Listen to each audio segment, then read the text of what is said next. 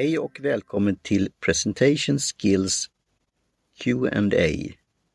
Frågor och svar. Mitt namn är Martin Lindeskog. Hej Karina! Hej Martin! Vad roligt att prata med dig igen. Detsamma! Och nu är vi ju då som jag säger i en ny säsong kan man säga, eller season, alltså en eh, Ja, säsong. period av året. Mm. Så man kan säga spring forward om man säger på engelska som vår engelska podd, Presentation Skills in Plain English. Och också återfödelse, det har varit eldar och annat. Så när vi då tänker på återfödelse och livet, tänker du på döden som det står på en del kyrkogårdar, Karina? Ja, ja det, gör, det gör jag ju faktiskt ibland och det tror jag allra flesta utav oss gör någon gång i alla fall. Eh, När jag tänker på det i de här sammanhangen när vi pratar om presentationsteknik och kommunikation så är det ju en fråga som ofta kommer upp och det är ju det här att jag tycker att stå att tala inför andra är värre än döden. Hur man nu kan veta det å andra sidan. Ja. Ja. Men så är det ju, att det är så hemskt för många så att man vet inte var man ska ta vägen. Vad tror du bakgrunden till detta är? Jag kan ju säga reflektera som har då studerat och arbetat i Amerika. Att stå för, för grupp då bland studie, studenter och kamrater och även föreläsningar på företag. Och den amerikanska stilen. Att det inte känns som att värre är den utan de till och med hyllar livet. Att nu titta på mig, spotlight och så här. Oftast, men det behöver inte alltid vara så. Jämfört med kanske då i Sverige eller många delar i Europa. Jag tror, ju, jag tror att det är flera saker. För det första så har man en längre tradition i många anglosaxiska länder av, och i andra länder också för den delen att eh, presentera er redan ifrån barnsben och ifrån um, kindergarten kan man nästan säga. Och det har inte vi haft tidigare. Eh, Det börjar bli mycket bättre på det området. Men sedan så tror jag också det handlar om den egna prestationen. Eh, Någon form av prestationsångest, att man kanske inte riktigt duger att stå där framme.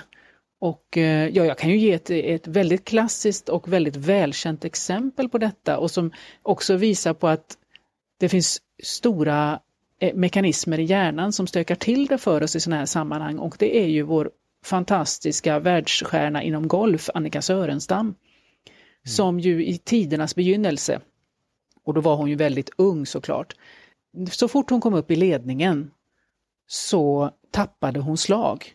Och det var inte för att hon spelade golf dåligt för golfens skull, utan det var för att hon var så rädd att tala inför, inför grupp och hålla ett tacktal. Och då påverkar det ju, den rädslan påverkar ju själva livet och vad vi åstadkommer och vad vi kommer att bli.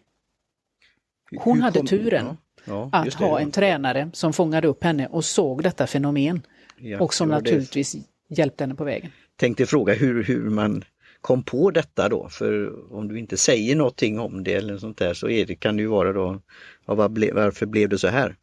Mm. Tror du många har det, kanske på arbetsplatser i andra sammanhang, att, just att de blir tillfälligt sjuka eller det händer någonting eller kan inte du ta det istället eller sådana här Ja. saker. Att man undviker i, i tills man är så kallat tvungen och jag har ju svårt för det här med tvång på olika sätt. Man ska ju inte känna sig tvingad till att göra någonting utan man ska ju vilja göra det.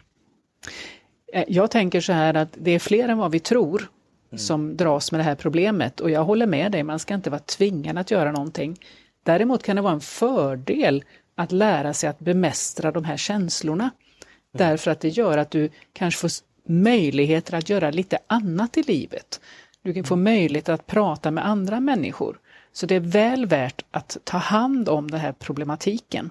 Och där får jag lov att säga att det finns ju hjälpmedel för detta och framförallt nu i vår eh, tekniktäta värld.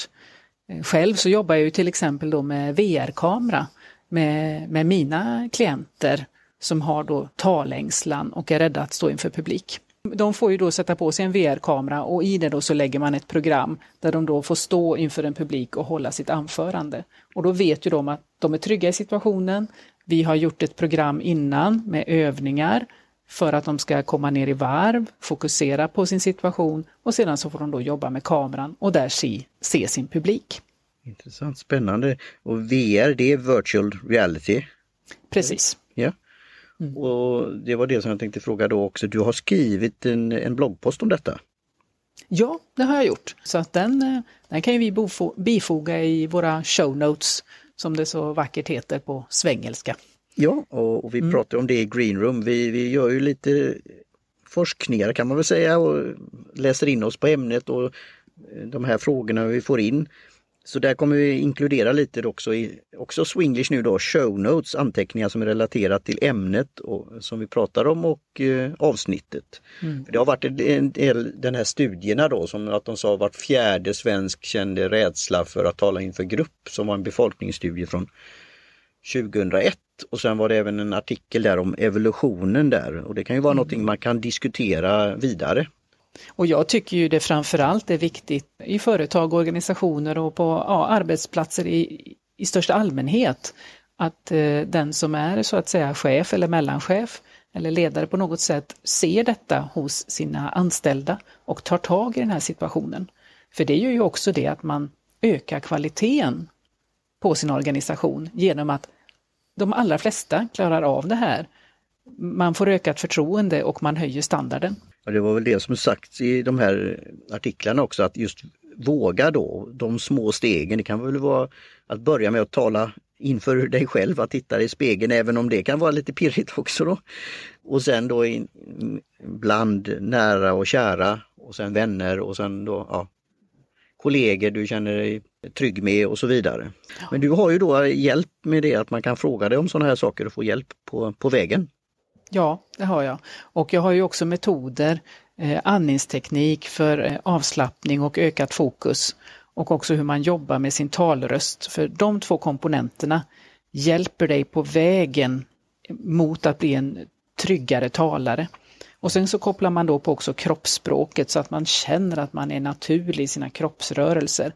För är man fysiskt aktiv, då får man också ner pulsen och det hjälper en när man ska prata och stå inför andra människor. Och nu blir jag som avslutning inspirerad och nyfiken att lyssna på något som Sörenstam har sagt i framtiden här. Och även då som vi pratade i Green Room, Seinfeld eh, som har en sketch om detta. Ja, just det. ja, vi, får, vi får titta vidare. Och, ja, det får vi göra. Ja, det får vi göra. Men, men tack för samtalet idag. Det här är ett viktigt ja, ämne, det här, det här får vi återkomma till. Det får vi och, definitivt göra. Och vi tar ju gärna emot frågor, direkta mm. frågor ifrån våra lyssnare. Ja, och då skickar de till info at peak.nu. Tack så mycket Karina. Tack själv. På återhörande.